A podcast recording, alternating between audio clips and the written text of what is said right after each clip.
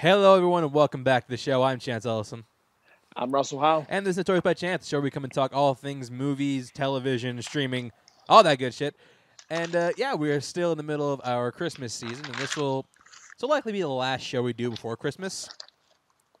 and this is uh, this is a great movie we picked to talk about today, and it's not because it's a great movie, uh, because we picked Home Alone 2, or I like to call it Home Alone but bad. Not showing, our, not not uh, not hiding my cards this this time, but we'll get more to that later in the show.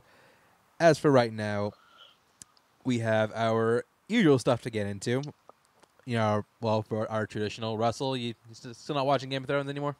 You just gave up. Just gave up, didn't you? You know, I just, I, yeah, I, I've had zero time lately with the, the holidays and working and stuff like that. That's true. But, you're, uh, you're coming off a double today, so we're proud of you for being a trooper. Yes, I, uh, I'm tired, but uh, we need to get this done, so uh, we're gonna go ahead and do it. And I appreciate you for that. And and hey, but look, if you, if you have time now, you can now watch the full first season of Watchmen. Just wrapped. Uh, it came to a pretty good conclusion. I don't, I don't love the way it ended. I mean, I don't, I don't have any problems with it. I just think it's a little, yeah, it's fine. It's a fine ending to the show, but still, I, I think you should check it out. I officially have all the episodes banked in the DVR, Yes, you do. so there is Uh, that now. You have that. You have, I think, seven. I think seven episodes of Mandalorian because it dropped today. Yes, I'm just, uh, it's so overwhelming. So much I, content. I, am still behind in, like the new releases and the movies. I still haven't seen Jumanji yet. oh, really? Yeah, I'm behind. I'm behind. Yeah. Okay, so oh, that, that might tie in later in the show, but we'll we'll see. Uh, but for right now, we have our regular segment. First of which is the trailer talk. First trailer we're going to talk about right now is for a movie called Seberg. This is an Amazon movie. Remember when they used to just deliver books? Yeah, yeah. they've come a lo- they've come a long way. Yes, they have. Uh, so yeah, this is a biopic about actress. It's Jean Seberg, right? Uh, yeah, I believe so. Yeah, uh, and pretty much a story that I didn't really know that much about until I can, until I looked into it. So this is an actress who uh, she was a, she was a French New Wave actress, and she became the target of the FBI due to her support to civil rights. And this is all like real. This is all real shit. This is all stuff that like really happened to her, and it's crazy. It's got like it's Yeah. got a huge cast. I mean, you got Kristen Stewart, Jack O'Connell, Margaret Qualley, Zazie Beetz, Anthony Mackie, Vince Vaughn. Uh, some so some A actors in this movie. Uh, Russell, what do you think of the trailer for Seberg? I mean, I'm, it, it it really hooked me to a point where I'm like kind of intrigued by it, and just like just to to see the fact like you know Kristen Stewart's really just like taking different chances that you wouldn't think like ten years ten years ago or whatever when like Twilight was big, she would be at this stage of the game now. You know what I mean? Yeah. So it's kind of nice to see that a little bit. Um, I mean, it looks okay. Uh, I'm intrigued enough to to check it out for sure. Um, I, I'm kind of interested in the backstory of that. No, yeah, so same same here. I think it looks really. I think it looks really good. I I'm discovering I now have like an unnatural attraction to, Kirsten, to Kristen Stewart. Like, I just, I th- yeah, I, I think she can pull it off like in like anything that she does, like just looks wise. I just, I think she has that look to her. yeah. Plus, I mean, she's she's she's proven that she's she's proven that she can act. She's proven like like Pads, and she's proven that she is she's better than Twilight. Yeah, for sure. And okay, Seberg is it's limited. Uh, it's limited right now, but I think it goes wide in January. Uh, it's not not not doing well at all critically, but I still want to see it. Yeah, I mean, it, it's probably better than Cats, I'm sure. Oh well, yeah, we'll, we'll get to that in a second. Actually, we'll get to that in a few days. Uh, next show we're talking about is for Burden. Uh, so Burden is a is a civil rights movie. Uh, it stars uh, who, who's in this one? It stars Forrest Whitaker, Forrest yeah, Whitaker. Forrest Whitaker, uh, Garrett Hedlund, Usher. So that's how you know it's quality. um, and this sure. is about a uh, it's about a man who opens up his home to a guy who was basically raised by the Klan. And uh, yeah, uh, Russell, what do you think about this one? Um, I mean, it was one of those. I had like obviously different circumstances, but it has that Green Book vibe to it. Do you know what I mean? It's Where- uh, where- do you know what I'm saying? Obviously, way different circumstances. Yeah. But you know what I'm saying. It's going to have that Yeah. type of feel good thing. I like that feel good friendship or story. Uh, in the end, is kind of how I feel. Um, I mean, it looks good. Though. I mean, it looks good enough. I mean, you know, Forrest Whitaker looks like he puts in a solid performance, and yeah, the story's kind of intriguing enough to where a uh, black man wants to go ahead and bring you know a uh, KKK Klansman or supporter or whatever into his home because he's going through some troubled times or wants to try to find him like like housing and stuff like that. Um, but yeah, I got the Green Book kind of vibe to it. Obviously, like I said, different circumstances, but still, it, it looks good. Not to mention Russell, Usher's in the movie. Yeah, yeah, yeah, yeah. and uh, it's going. It said it won some award. I think it was like, was it Sundance Audience or something? No, no, that wasn't it. Or maybe it was. It, it won something. It- It's it's it proclaimed it in the trailer. I probably don't remember it, but it has a prime Black History Month release date of February twenty eighth, twenty twenty. So uh, yeah, look out for that. Oh wow, this movie's actually. This movie, you know this movie premiered at Sundance, Russell. January Really? of last year. Oh wow. Yeah, so they've, they've been sitting on this one. Whew, boy. Not not a good sign, but still, I'm interested.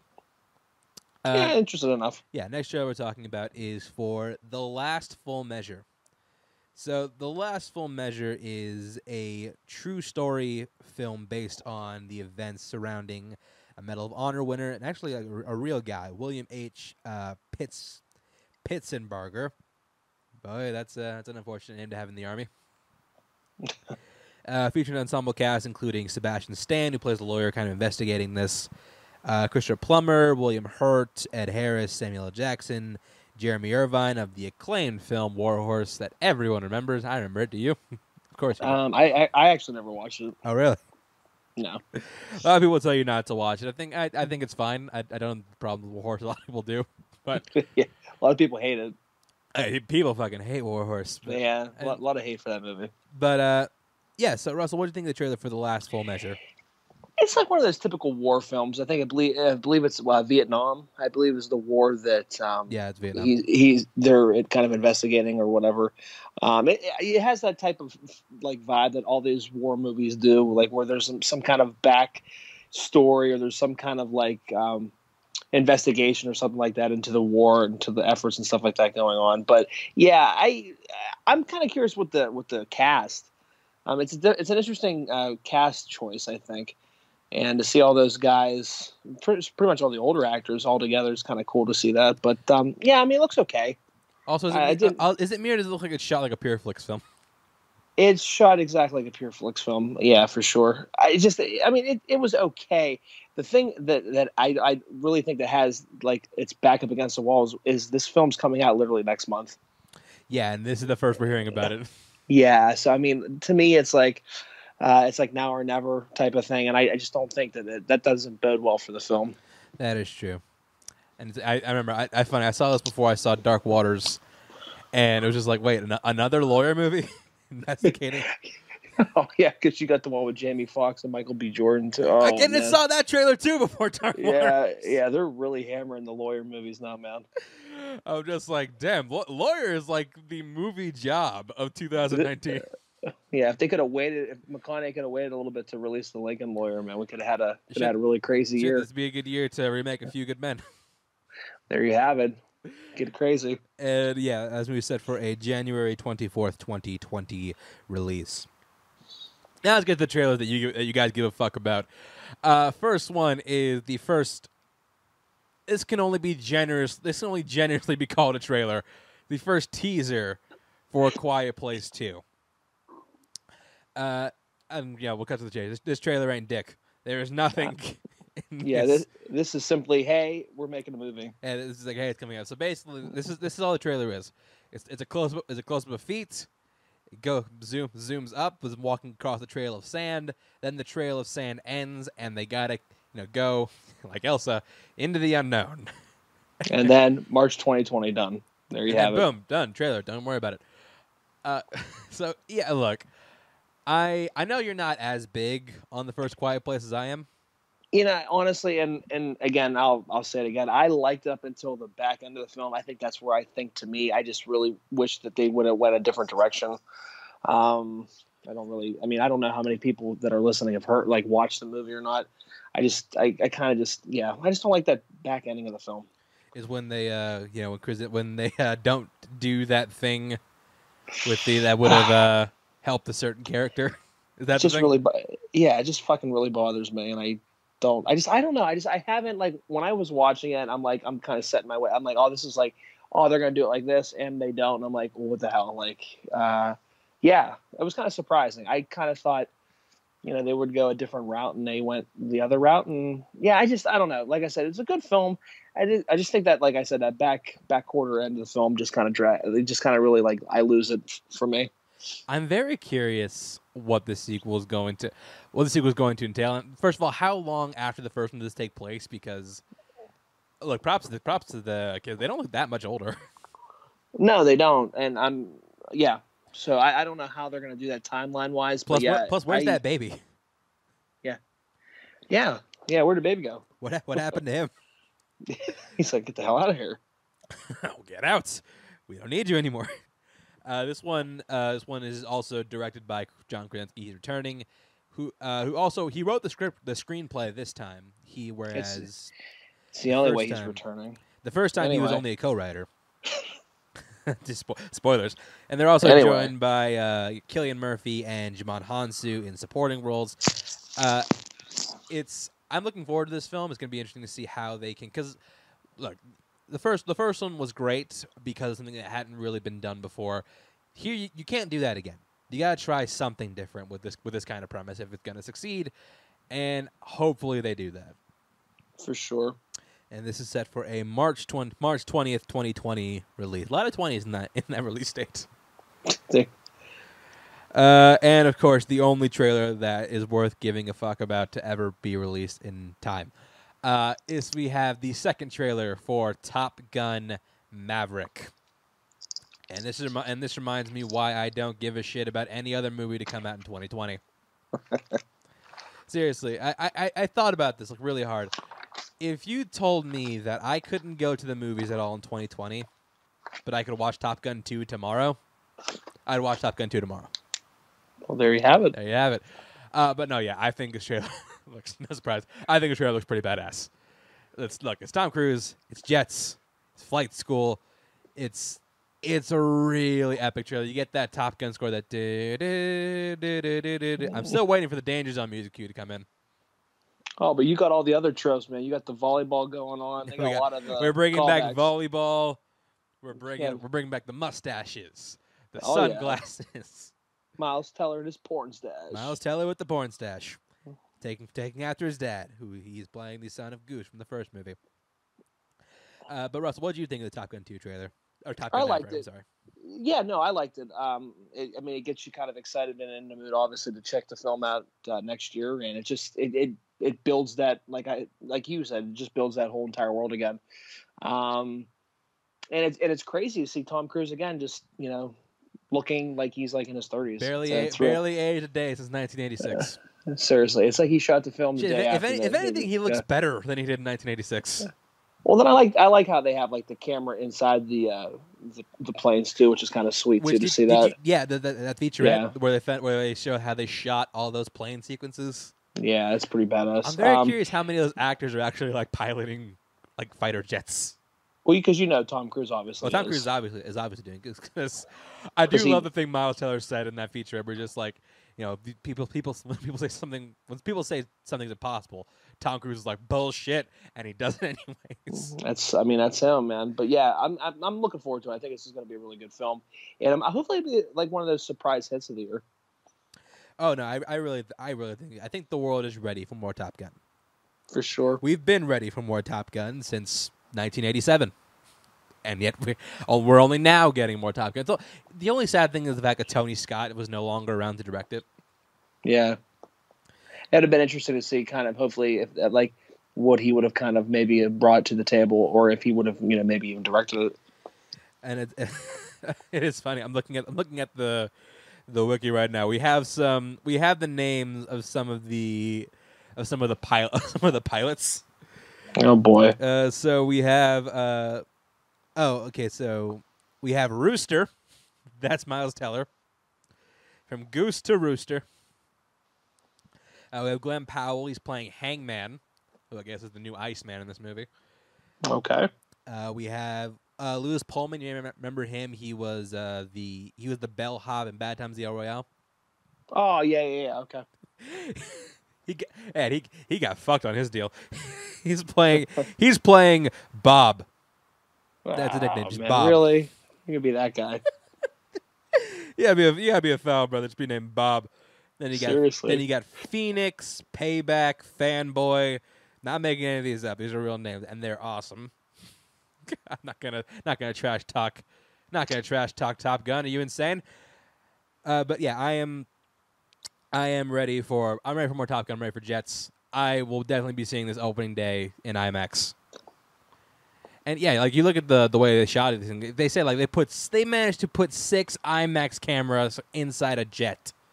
That's crazy. How could how could you how could you not see that in IMAX?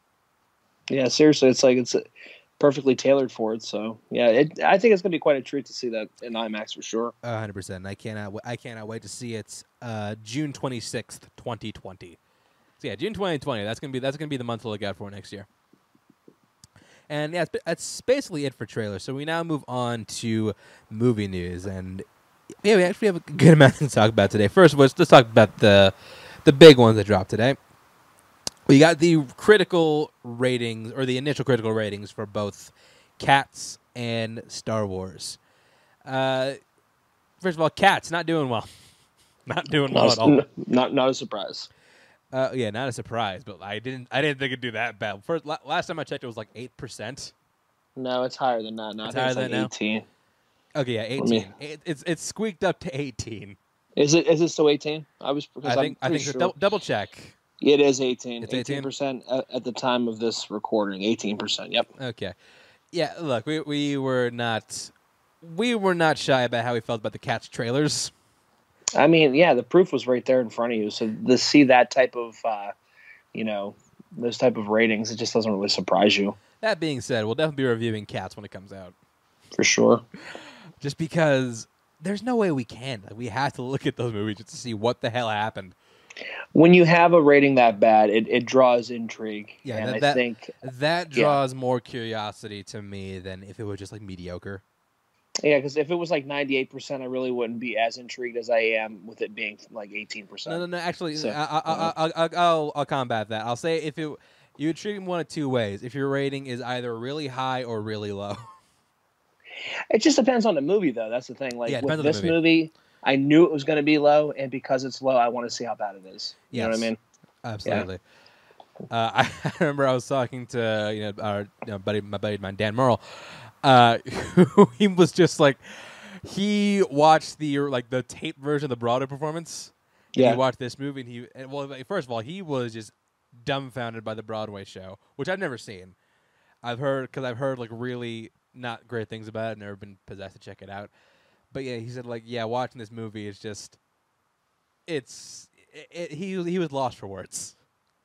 Well, yeah, but uh, because like Cats, honestly, is like a beloved play. I mean, there's a lot of like good it's not songs. it's on there. not really though. I mean, it's, it's known for one song, and that's "Memories," which is a really good song. But what I'm saying is, it, it still has like like it had been on Broadway for quite some time. So It's, obviously, it's historic Broadway. I get what, you, I get what you're saying. That and that that in, in that aspect though, it's Right. it's like the it's like your Phantom of the Opera. It's your you know one of those staples of Broadway, and I, I think you know Cats is I'm one of sure those. that I'm sure there's some like big Broadway nut who is like who is like who the ang- the anger the anger emoji just came out just because you compared Phantom Yeah. of the Opera to Cats.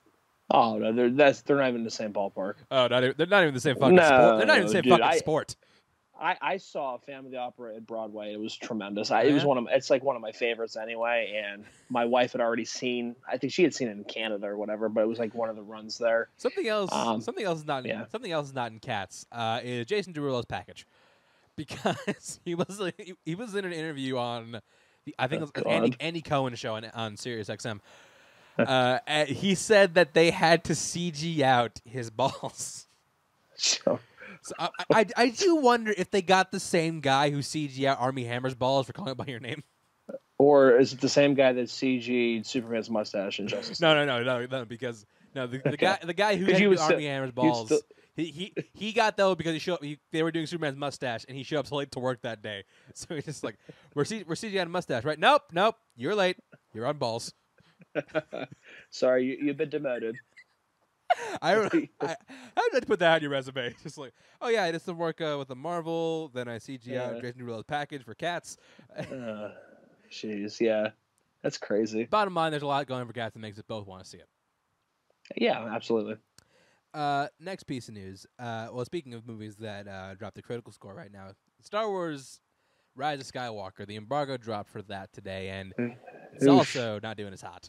Oof, I'm like super surprised. I really Yeah, thought so it was going to be like like certified fresh. I thought we were going to have that, and then like right now, time of recording, 59% rotten. That's crazy. That's crazy to me. Because the only one rotten was uh, Phantom Menace at the time, as, as um, in in the in the nine movies. well, I mean, in the oh, you're in, in the Skywalker saga, yeah, but even the Skywalker saga, yeah. yeah, but like it's the only other yeah. So that's Yeah. It's it's it's weird to me because I'm very curious. I'm very curious if this is a more divisive movie than Last Jedi. I'll be I'll be surprised. Yeah, and being that you know, obviously you were a fan of Last Jedi, I wasn't so much, but I think that, oh, man, I yeah, I don't know, and I and I was kind of glad they brought Abrams back, and I'm thinking maybe, hey, you know, who knows? I just ugh, this is this is rough. Um, just to kind of tell you like where it's at right now, okay? Um, Terminator Dark Fate has seventy percent, and it's and it's fresh. It still got seventy. Yeah, it's still at seventy. Uh. Zombieland Two Double Tap sixty-eight percent. Uh, Um, let's see. We have um, Charlie's Angels, fifty-two percent, literally close to Charlie's Angels. wow, that's, Um, that's, that's amazing. let's- yeah. Um, what else do we got here? How about uh, Harriet's even higher rate than uh, Oh, that? Harriet's at Harriet, like- seventy-three. Uh, yeah. Wow, really? Is that high? yeah, yeah. Interesting. Did you see? Did you see and- Harriet? and the- I have not yet. It was one of the ones I was kind of waiting for it to come to the uh, the cheap theater up the street, just because that's I probably was a, like, that's probably a good bet. well- Well, because here's the thing, it was it it had nothing to do like I just I it was one of the ones I just did not get around Russell- to. I wanted Russell to see hates, it. Russell hates slave liberation. Yeah, basically, that's what I was trying to do. no, but it's like I wanted to see it. It was one of the ones where I was just like I kept wanting to see other films besides Harriet. Like like I saw Honey Boy.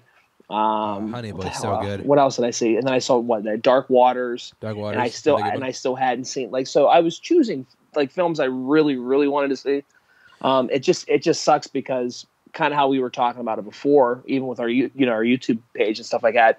It's just because all these re- these like new releases keep coming out and they release them three or three or four a week. Oh, it's yeah. hard to stay on top of it. Yeah, I know. I mean, I I Yeah. got to a point where I was seeing like two, three movies a day. Like it was. And I, yeah, and that's what I'm gonna have to do. Like I think right now I'm like at the time of this I'm four behind, like of what I want to see. So I mean it's it's it's not bad because there's only two, there's three releases this week, with Bombshell coming too. Yeah. Which, So Yeah, I, n- none, none of the movies cr- are doing critically that well, that good this this weekend. I think I that- was really surprised about Bombshell too being like so low was sixties. I. So the, I. the trailer looks fantastic. Despite the fact that I keep seeing it and I'm kind of, I, I- I really just want to see the movie so I can stop seeing the trailer. Uh, AMC yeah, I, I, I do root for that too. Yes, because I've seen. Oh man, that's the other thing. Like, it's funny because like people will be watching like the trailers in the theater, and I'm just sitting there like playing Candy Crush because it's like I, I've seen these before. Like I've seen all of them before. I don't even have to see it; I can hear it, and I know what it is. You know? It's the same thing with like Yeah. the one AMC's pushing hard is the rhythm section. The rhythm section. Did The I Blake, see Li- that? the one Blake Lively. Oh, oh my God! Yeah, it's it's everywhere. I swear. talking about I where she's, like, swear. with the- I've seen where she's that on the trailer. plane? Yeah, I swear. Yeah, I've seen that trailer before every movie I've seen for the past like month and a half. Yeah, she's the yeah legit. I've seen that probably yeah every single movie that I go to at Regal. That movie's always uh, uh, one of the lineups in the trailers. I don't know. I don't know why it's weird, but uh, Yeah. regardless, I think you and I are both looking forward to Star Wars. I got my tickets. I'm seeing it Friday afternoon. I will be seeing it Friday too. I have to work tomorrow evening, um, but um, I'm gonna go see it Friday night. Yeah, and yeah, we'll uh, we'll, we'll we'll we'll see how we feel about it when we do our review because we're definitely reviewing this one. Absolutely. Uh, speaking of, actually, I, I, I forgot I forgot what point I was trying to make. Holy shit! What was what was I going to talk about next? Actually, you know what? Speaking of Disney, that's a, that's a good that's a good enough segue. Uh, speaking of Disney Plus, big hit. Everyone's using it. Everyone's loving it. Uh, the, the they announced the newest movie that is going to be added to, or the, the newest movie being turned to a series for the platform. That is going to be the Tom Hanks classic, Turner and Hooch. Yeah, Uh. the mov- the one about the detective and his dog is going to be a Disney Plus procedural. I don't know if it's going to be procedural, but come on, you know it is. but uh, Russell, how do you feel about the movie Turner and Hooch? I, I remember seeing it. It's been forever since I've seen it, but I remember enjoying it when I did see it. I had to have been God, man. That movie was what late eighty- eight- late eighties, early nineties. Uh, Turner and Hooch in '89.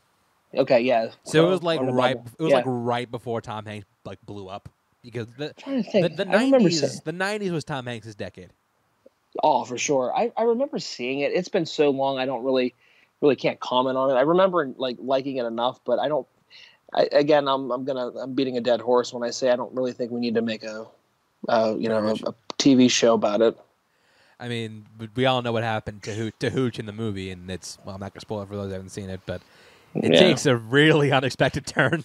things things took a quick left turn. like it took no, not a quick, a hard Yeah. left. uh, yeah, I, I I remember I saw and Hooch a while back. It's been a while since I revisited. it. I remember liking it fine. Yeah, I need to revisit it. I I, I might have to revisit that. Yeah, I mean, it, it helps having Tom Hanks, who I I love. I love that man in almost everything. Almost Forrest Gump was standing. uh, yeah, uh, it's gonna be very curious to see how you make the show happen and not make it K9. Remember those movies with uh, J- Jim Belushi? Oh yeah, the canine films, absolutely. Yeah. Yeah, so we'll see.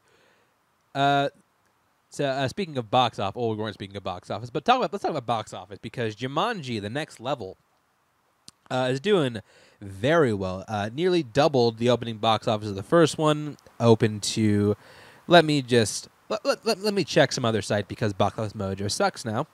Thanks, I don't I- like that new format, by the way. Thanks IMDb. Let's just let's just go ahead and um. Oh yeah, and IMDb's different now too.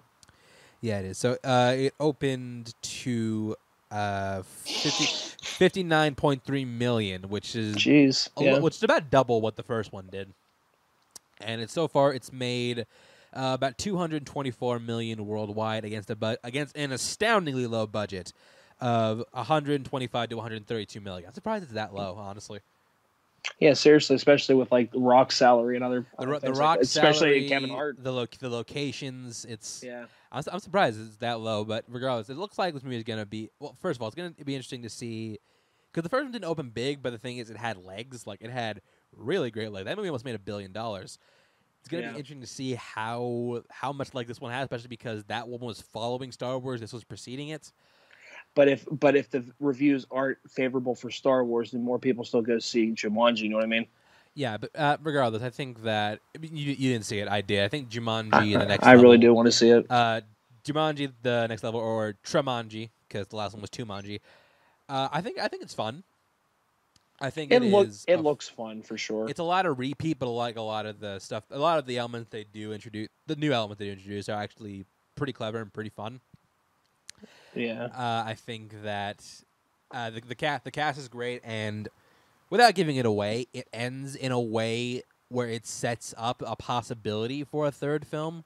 I mean that's not really spoiling anything. You can I the writing was on the wall on that one. which I guess would be Kwamanji. Uh, Kwa, Kwamanji, too many manjis. Quad Manji. That'll, that'll be your title. Uh, Yeah. So, I mean, you, you can't talk because you haven't seen it. I'd be very curious to see uh, the set, the thing they set up. I'd be very curious to see actually like happen because be- I think it'd be, I think it'd be actually relatively interesting to see how this would go. And uh, yeah, uh, Jumanji next level playing in a theater near you. Go check it out. Uh, next thing we're talking about is uh, speaking of properties being rebooted, uh, Power Rangers. Power, another Power Rangers movie is coming. Uh, for those of you who may have forgot, I think we may or may not have covered it. I don't remember. Uh, but the, of course, pa- Power Rangers is a big Saban property. But Saban recently sold the rights to, to Hasbro, and Hasbro's trying to get a new movie off the ground, which I think is going to Paramount because they're they're usually the one that makes Hasbro movies because you know they they did Transformers, they did GI Joe. Uh, but yeah, so Russell, did you, you did you see 2017's Power Rangers? Yeah, I really liked it. It was one of the surprising hits for me because I, um, I really didn't grow up watching the show. Um, This- this it just- pass your time, wouldn't it? It was. Um, I was. Yeah. Again, I was caught in between, like fa- like phases of life where I was like younger, but I was getting older too. So it was like, yeah. Um, but I, watching that one, I was actually pleasantly surprised, and I actually did like it a lot. I I own it on Blu-ray. Yeah, I, I I actually do kind of feel bad for that new- new cast because I like the I think the movie was fun, definitely undeniably flawed, but I thought it was fun. Yeah, for sure. The new cast I think was the highlight of that one. I do like all those actors. But yeah, I would. ag- I would agree. I like the chemistry they most, I liked most of those actors. Yeah. Ba- basically everyone except Becky G because she was she was bad. um, but yeah, I do think it sucks that we're not going to see another one with those guys because I do think they really, I did think they really had. They were the ones that kind of held that film together. Yeah, they had a nice chemistry together. I, I enjoyed it. That's another reason why it was like a pleasant surprise. It was fun. It was a fun film. Uh, but this new reboot is coming from the creator of the Netflix series. Uh, it, it's oh, okay. It's not officially, but it is. Uh, coming from the creator of the Netflix series. It's the end of the fucking world, which I'm going to take a wild goddamn guess and said you ha- you haven't seen. Uh, you would be correct. Yeah, that's what I thought. Uh, I have. It's actually quite. It's actually quite good. I'm very curious to see what this guy would do with uh with the Power Rangers property, and I I don't know if I can't remember if I read this or not, but it sounds like it could be. true. I think this one's going to be actually set in the 90s because Okay. Cap- because Captain Marvel made a bunch of money, so why not? Sure. Uh, so what I think they should do, which something the Power Rangers movies had not done yet, because we we've had like an adaptation of the show, we've had the quote unquote gritty, realistic version of Power Rangers. The, this next one needs to be like the Brady Bunch movie of Power Rangers. It needs to be like really tongue in cheek, really like you know, hey, we're like wink and nod. We know this is stupid, but just go along with it. I think that's the way you can get this movie to like really succeed. Groovy. Exactly. You're in my mind, Russell. Now, now, now you understand. There you go. I, I think that's I think that's the way you can make a Power Rangers movie work in, in the modern day. Yeah, I mean, I could see it. Like I said, like kind of echo what you said again. I just, it is really kind of unfortunate that we're not getting another Power Rangers film from the you know same cast that we just had a couple years ago. Because, like I said, that movie was surprisingly fun. I walked out of it like superly surprised. I didn't think I was going to enjoy it very much, and I really, I really did come out liking it a lot. Yeah, and so yeah, uh, this movie is probably gonna probably I'm not gonna say if it happens, probably going to because Paramount and Hasbro are really good getting these properties off the ground. And yeah, we'll see. We'll definitely see how it turns out. I'm very curious. Uh, next piece we were talking about. Ooh, this is a good one. Uh, so Phil Lord and Chris Miller are teaming with the Ready or Not directors on a bear-themed horror comedy. Uh, there's no word on what the plot of this movie is going to be, but it's been described as uh, the. it's been described. I'm sorry. It's been described as Good Boys meets The Revenant. Okay. Take Oof. with that. Take with that what you will. Oof. Uh, yeah. So, uh, what, may, may, may need to call sexual harassment panda to come help these boys. Um, uh, so, did, did you actually see Ready or Not? I did. I really enjoyed that film. I really, really like that a lot. Uh, yeah. I thought that was a very good movie. It kind of reminded me. It, it- it's like reminded me, like in, in parts. You ever see You're Next? Yeah, that's exactly what I was thinking of. It's your okay. next. Yeah. It's You're Next with the comedy dialed up quite a bit. Yeah. I yeah completely agree. Uh, but yeah, I do think that these are t- uh, four very interesting creatives. I'm, pr- I'm assuming that Lord Miller are probably going to be producers or executive producers. Be very curious if they had any input on the story, but yeah, I fe- I feel like this premise is absurd. But if there's any team that could make this work, actually, there's a few, there's a few teams that can make this work. But if there's any one team out of many that can make this work, these guys are these guys are a good choice. Yeah, I mean the the concept sounds like really interesting. So yeah, I, I I'd be curious to see how they come about this. Yeah, so uh, we'll see. Uh, next piece, next story. Uh, the Dirty the Dirty Dozen is getting a remake, and it just selected a director in Mr. David Ayer, whose last directorial effort was okay, actually I was wrong. I was gonna say his last directorial effort was Suicide Squad. I was wrong. It was actually Bright. So uh, yeah, he, outside of uh, End of Watch, this guy oh and Fury, this guy doesn't have the best track record. No, End of Watch was was really really good. I did not see Fury. Fury's pretty good heard, too. but I've heard great things about it. Um, Are- are- Bright, I didn't, I didn't see. But Suicide speak- Squad, I did see. my- Obviously, Speaking to my, you know, our uh, bigger point is David Ayer good? I mean, I would say he's more miss than hit. He probably, yeah. I, I think I think that stands to logic. I mean, End of Watch was terrific. Oh, Like it, really it- it's it's it's a damn shame that um and Fury from what I hear and and and you saying that you know Fury is good. And then you have Bright, which was a big thing at, when Netflix like you know you get those like those one those big movies like Net, Netflix gets and they talk about it for a couple weeks. Like Bird Box was the same way. Bright.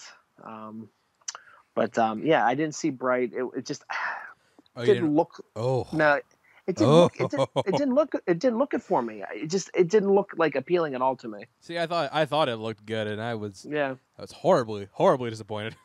See, I'm so happy that I did. I, I, I went with my gut instinct on it. I just. It was one of those ones. We're gonna was we're, we're eh, gonna review that one day Well, why not? because be, Sure. because movie. Uh, Just because. But hey, that's getting a sequel. Although here's the thing, I don't think Bright is bad because of David Ayer. I think I think the thing, the few things in Bright that do work are him. I feel like he's just let down by a bad script. I mean, Suicide Squad was awful too. So Su- yeah. But Suicide Squad's okay. It's not all on him. It's mostly on him. But but the the the, the script writing is bad though too. I mean, I think we can easily say that too. oh yeah, though. no, I, I I don't disagree with you. Yeah, but for he, sure. he he didn't write Bright. That's the thing. He didn't he didn't write that one. Okay, so that's kind of out. He's just directing what what's put in front of him. Then. Yeah, I, think he Yeah. I think he's writing the sequel though because it is getting a Okay. sequel. Uh, but yeah, Dirty Dozen. Are you familiar with the original? Uh, I am familiar with the original. I, another classic I have not seen that I, I sh- probably should see. But yeah, Oh, I'm familiar with the uh, concept. Yeah, I can't remember if this was. Oh wait, no, I'm I'm thinking of the wrong one. I, I, am thinking of uh fucking shit. Great Escape. No, no, no, no, no. Um, Oh, it was one Mel Gibson was just an. Oh, Wild Bunch. I was thinking Wild Bunch for a second. I was like, no, that's not correct. But because I thought, wasn't Mel Gibson gonna do this one? No, he's doing Wild Bunch, which I think is another interesting choice. Uh, Okay. but yeah, the Dirty Dozen. I think you could adapt. You could do it again. I don't think you. I don't think you need to, but maybe this will be the one to get David Ayer back on track. yeah. I mean, I'm sure you can modernize it. Sure, I'm sure he could. I'm, I'm, I'm sure like he he could make like, make it like a period piece film because yeah, we, we saw what he did with Fury, and like the World War II stuff, and that was that was really good. I mean, I know you haven't seen it, but I'm telling you, it was uh, he did a really good job uh, with the World War II setting, and you know uh, with revolving around like a group of people, so or, or like a small unit of people. So I think he c- I think he could pull this off. So our next story on the docket is uh, the Doctor Sleep Blu-ray has been announced, and it was announced that a special feature on the Blu-ray will be a 188-minute director's cut. Nice. Uh, did you see Doctor Sleep, the regular cut? I I did. I and I enjoyed it. now, are you interested in seeing a the, the three-hour version? Ah, You know what? And I know what you're gonna say, but I, I know Doctor Sleep did move a little slow, but I, it was it was a it was a fun slow burn for me. I, I did enjoy it. So yeah, I, I will. yeah, I, I'm I'm I'm on board for the uh, for the director's cut. I'm very interested in what like what he cut out because that's that's almost an hour of other stuff he's It's putting on it's it's crazy. Yeah, that's that's a whole lot of stuff. Cause, but um, I mean, I'm I'm curious enough just because I said I really enjoyed the film. I know I the did too. box office box office wasn't really favorable to it. It did get critically like it was critically accepted. Like and, how we just were talking about it. It's um uh, fresh on Rotten Tomatoes. Yeah, not like saying that's like the No, no, not like a bench, not like like the benchmark of a good film. the gold but- standard, but I mean, it, it does tell you that there are a lot of people out there that enjoy the film. yeah, plus you know, it, it made something work that I didn't think I didn't think was inherently possible. I, I like how they tried to merge the worlds together. I think that was kind of fun. Yeah, merging the merging Stephen King's literary work with what Kubrick did. Who, Yeah. I mean, I- look, uh, we talk, we we actually did a review, review the show, and you can check that out on Classic Feed. But uh, we we both loved the film, but we both Yeah. admit it's not it's not a great adaptation of the book. And I think it kind of bring I think it kind of rectifies things King didn't like about the first movie, while also uh, you know celebrating and uh, throwing back the themes of Stanley Kubrick's original, which I really dig. Yeah, and I do like how it it like it kind of honors it. Like Doctor Sleep, it's not trying to like one up The Shining. I think it's basically just trying to honor it, and I like that. Um, I know, like like I I had an annoying group of women in the uh, the movie theater that I was in. Um, oh yeah, you told me it- about this. Yes, and it was like like she's like getting ready for the bar scene. She's like, "Oh, Jack Nicholson's gonna be in this scene." I'm like, I'm thinking to myself, Jack Nicholson's like almost eighty. Like he's not gonna be in this like at all. Like it- it's you not gonna Jack happen. Nicholson. You got Elliot from ET. yeah, I'm like, I like, Jesus God, he's not gonna be in it. All right, stop.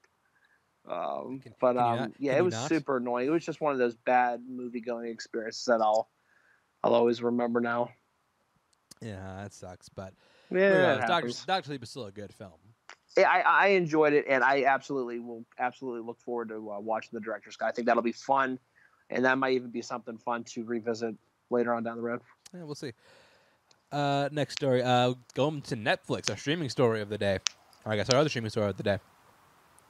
Uh, Netflix is making another He-Man show. Now I know what you're thinking. Didn't we just talk about the Kevin Smith uh, Masters of the Universe show?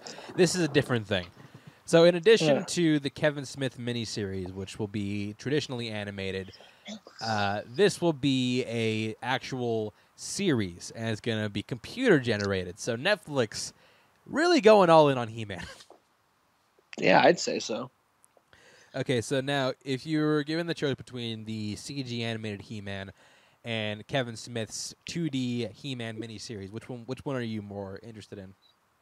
I'm kind of more interested in somebody who actually likes the property, and I think would do it justice. So I would go with the Kevin Smith one, just because you know what I mean. There's a reason why he wants to tackle that.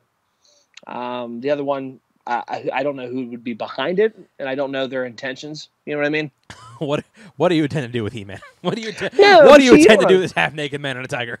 you know what I'm saying. I mean, I it's it. one of those things where I feel like, you know, Kevin Smith's like he's he's nerdy. He's like one of us, and I think when he really likes something, he's he like likes it a lot. So I think that with his passion behind He-Man, I think he's going to do pretty good things with it. So I'm I'm I'm kind of curious to see his stuff, as opposed to like how we said just the um just the Netflix. You know, I don't know. That's just my opinion. I don't know. We'll see. Yeah, we'll definitely see. Uh, and final story we're talking about, we have some photos to discuss. Uh, because we had our first images from the upcoming Bill and Ted Face the Music, which, by the way, I can't believe we're actually getting. I cannot we are. believe We are. It's, we are it's legit. finally getting Bill and Ted 3. Yeah. And we don't really see a whole lot. I mean, we see they're back in the telephone booth. Uh, we see them talking to death about William Sadler, who, look, no offense to the guy, he looks old as fuck now. Um, he looks like death, he does. He literally like looks leg- death. like legit death. Okay.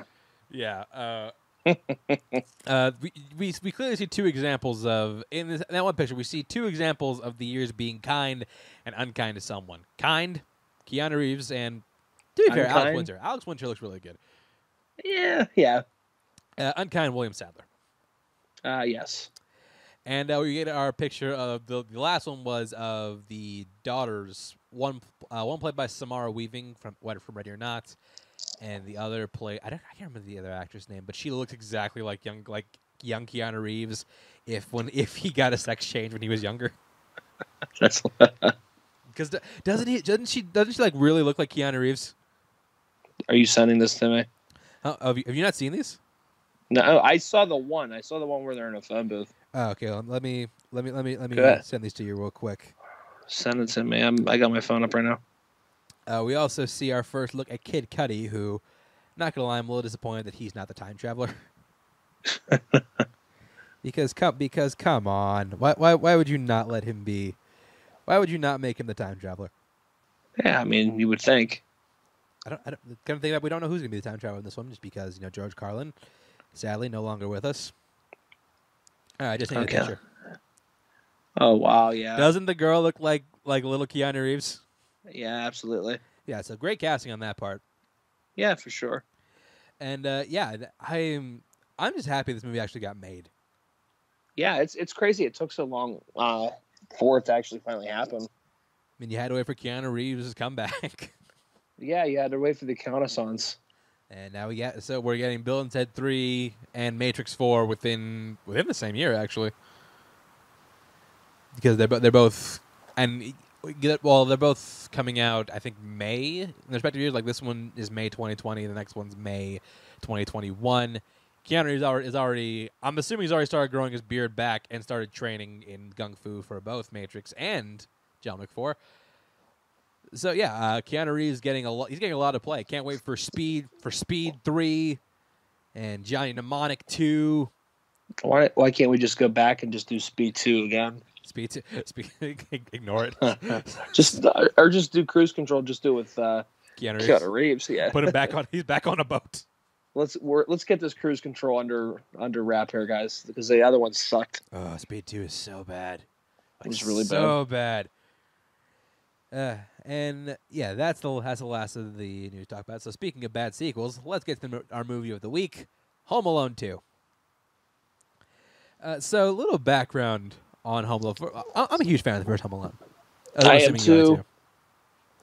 Yeah, the first Home Alone came out in 1990, and it was a monster hit. Spent an astounding 12 consecutive weeks at number one at the box office. That just that just doesn't happen anymore. It doesn't, um, and I think because now I think movies nowadays are just so about that quick buck. Uh, it, it couldn't happen now. Do you know what I mean? Because there's everybody's trying to put products out to try to like sell the here and now, But you also have so, you also have so many yeah. big properties coming out just so close to each other. and that's the thing. That's what that's the age we're in now. Um, and I think we the box office is a lot different in 1990 as opposed to now. I mean, you know, obviously, but yeah, that's still an accomplishment. No, it really is. so naturally, of course, New Line put a sequel in, into order to deliver people all the same character, the same last, and the same comedy. And I do mean the same comedy. Yeah, y- you know, fun, fun drinking game for people for people listening at home. Take a drink for every time we say something is similar, if not the same, as the first time.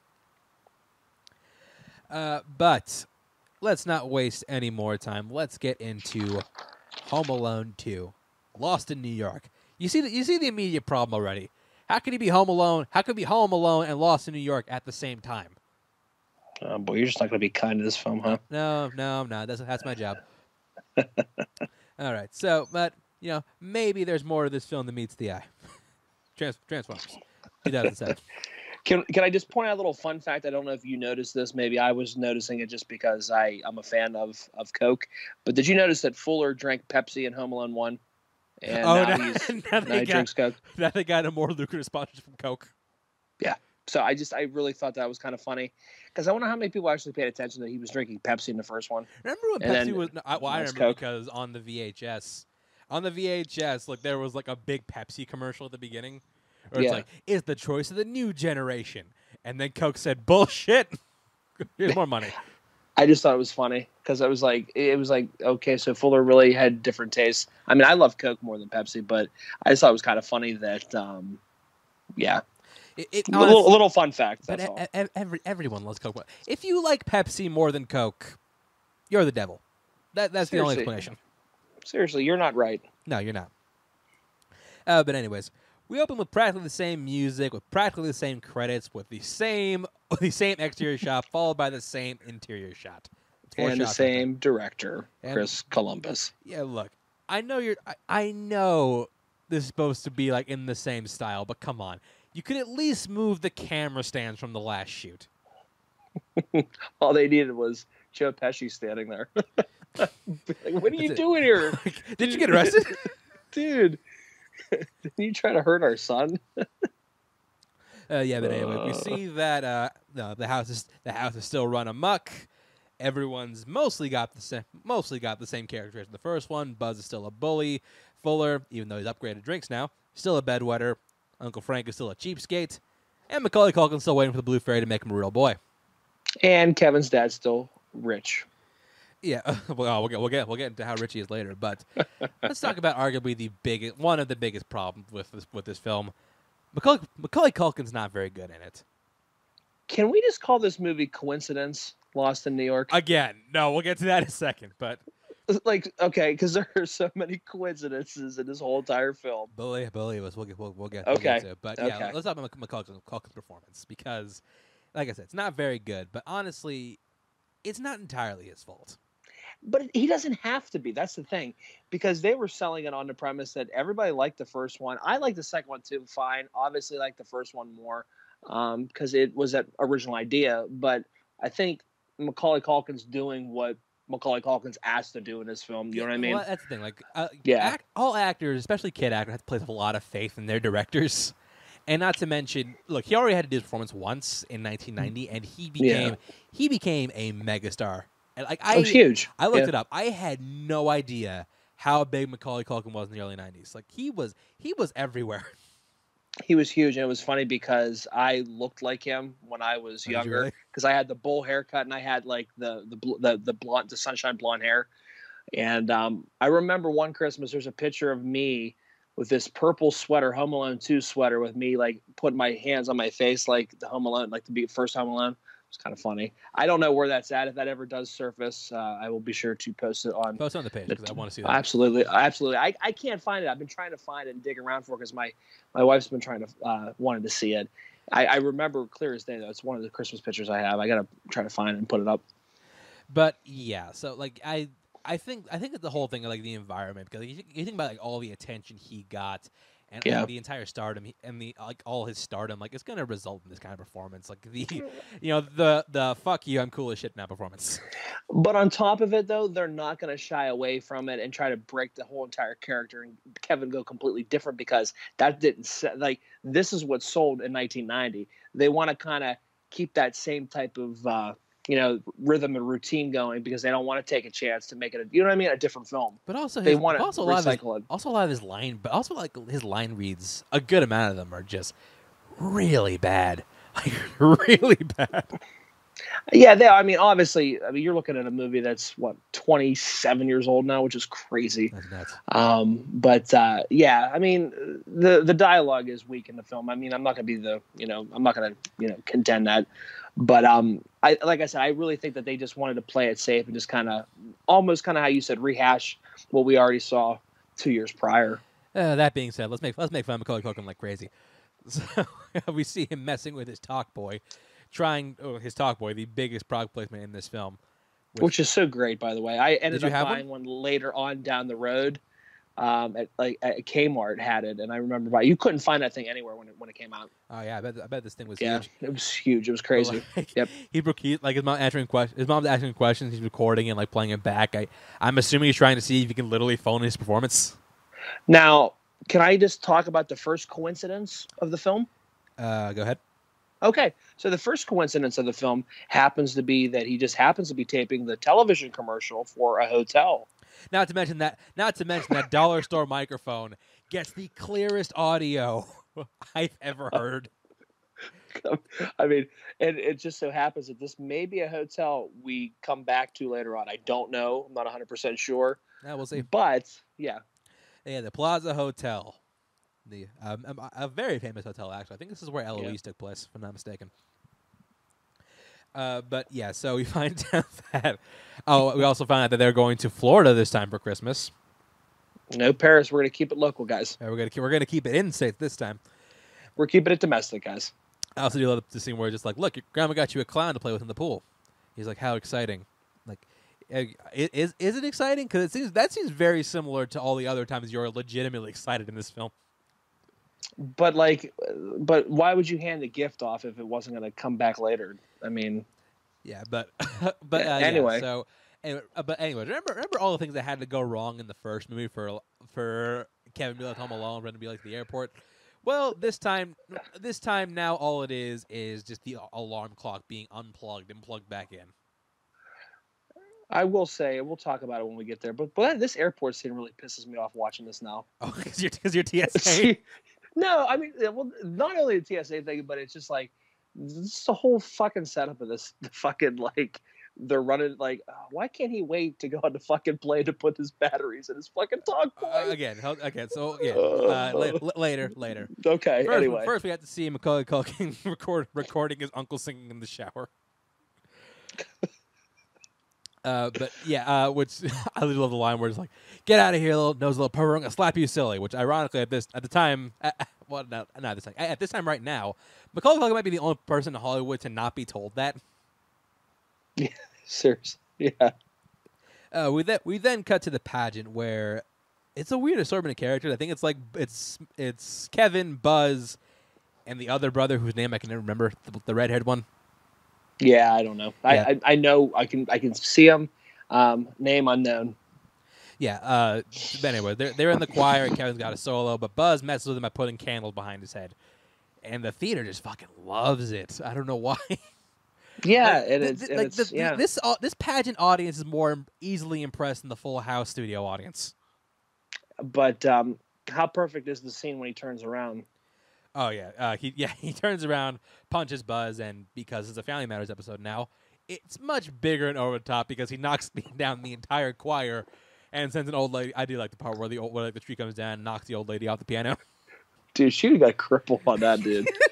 she was up high. Yeah, she, was she- up high on that stage. She, was on the- she, she did a backflip on this. Shit. Absolutely, dude. She'd have been. She'd have been Oh hospitalized. no, for you're sure. you're uh, you're dead. Kevin Kevin killed a lady. Yeah, Kevin. Yeah, I'm pretty sure. Yeah, he's gonna be in jail now. But this but this scene shows that weirdly enough, the only character to have some like real growth is Buzz. Like he like granted he's still a bully, but now he he's a much smarter bully. Like he's like Oh, well, he's, like the yeah. brainiac of bullies. He he has a bigger vocabulary. He knows how to manipulate. He's he's But we- wittier. he's funnier. But we also kind of sympathize with Kevin. I think we did that in the first one too, No, we where do. we kind of see that he is kind of like the bottom of the you know the bottom of the totem pole, um, almost like the black sheep of the family. You know what I mean? Um, and that, but that's the other thing that gets us, like the audience, kind of in, wrapped up in this film because we kind of sympathize with Kevin. We feel bad for him. You know what I mean? Yeah, but this is the exact same setup as the first time. And again, it's it's it's beating an old horse, but I mean, again, that's what sold in two years prior, and I think that's kind of why they they played a safe bet and kind of just was like, eh, we'll just repeat the tropes, kind of like what Force Awakens did with A New Hope. Not not to mention when Buzz insults Kevin this time, it's a lot more, you know, family friendly. Yeah, 'Cause, like he calls him a trout sniffer. But remember, the, remember the first, remember the first movie where he's just like, I wouldn't, I wouldn't share him with you. You were growing on my ass. yeah, it's gotten a little bit more tame, a little bit more PG. Yeah. But oh, but oh no, Kevin, Kevin, Kevin freaks out and is sent up to the basement again, where we again we get ano- another set where he's like, if I had my own money, I'd go on my own vacation. Which did, did, did you did you learn anything from the first film? Well, you got your wish last year, maybe you'll get it again this year. You don't say that shit. I hope so. Especially after what happened the last time we took a vacation. What's fun? Yeah, yeah, it is. That that's just that is super funny though. Yeah, but anyways, uh, we go to, we go to the next actually not the next one. We go to the next shot where, uh, coincidentally, a paper with a headline of the wet bandits escaped from prison during a riot because, yeah, they can't rob they can't beat a nine year old at his own house, but they can escape from prison. Another coincidence we'll talk about later. Yeah. Uh, this, uh, we also see that that once again uh, they ha- they wo- they uh, slept in to miss their flight to the airport. Uh, because remember when he unplugged? Remember when he unplugged the clock? Turned out that was the only clock in the house. Yeah, they have one clock for a house of fourteen people, and they don't check it before bed. Well, let, let's keep in mind though he couldn't set his cell phone because we didn't have it back then. But if you were getting up early for something, wouldn't he have rechecked that? I mean, shit, I, I, I get paranoid checking my my alarm to wake up for class in the morning. Well, like when I go to work, like I have my alarm set like every morning, but I always make sure my volume's turned up max, and I always make sure it's AM, not PM, because it would be easy to kind of slip that up sometimes. I, I would love to slip that up sometimes, but yeah, Yeah, but they scream at the wall for really no reason. Yeah. you hear that wall? Ah! Yeah, speak, speak at the film, play Williams Nutcracker music, and I give cre- give Kevin credit this time. He at least made it as far as the airport. I do like the opening scene though when when they're counting tickets and he grabs the ticket because you don't think he's there. She has it. She's like thirteen. He goes fourteen or whatever. Yeah. I just think that was kind of fun because it's like, oh, okay, well, we have him here, so what the hell's going to happen now? But yeah, this, this, this is the scene you were talking about where he's just Yeah. like, I need batteries for my talkboy radio. Unlike the dad being like, sit down, shut up, we're extremely late and this is not a priority. I'll give you the Yeah. batteries later. Yeah, it's like uh, we'll get it later, but like you know, Kevin's so hard headed. He wants to get the batteries and put them in his talk boy right then and there. Because why? Well, because we need this to happen. Yeah, because We, we we need. It's like it's just it's filler. but the dad just so happens to put the to put the bag down.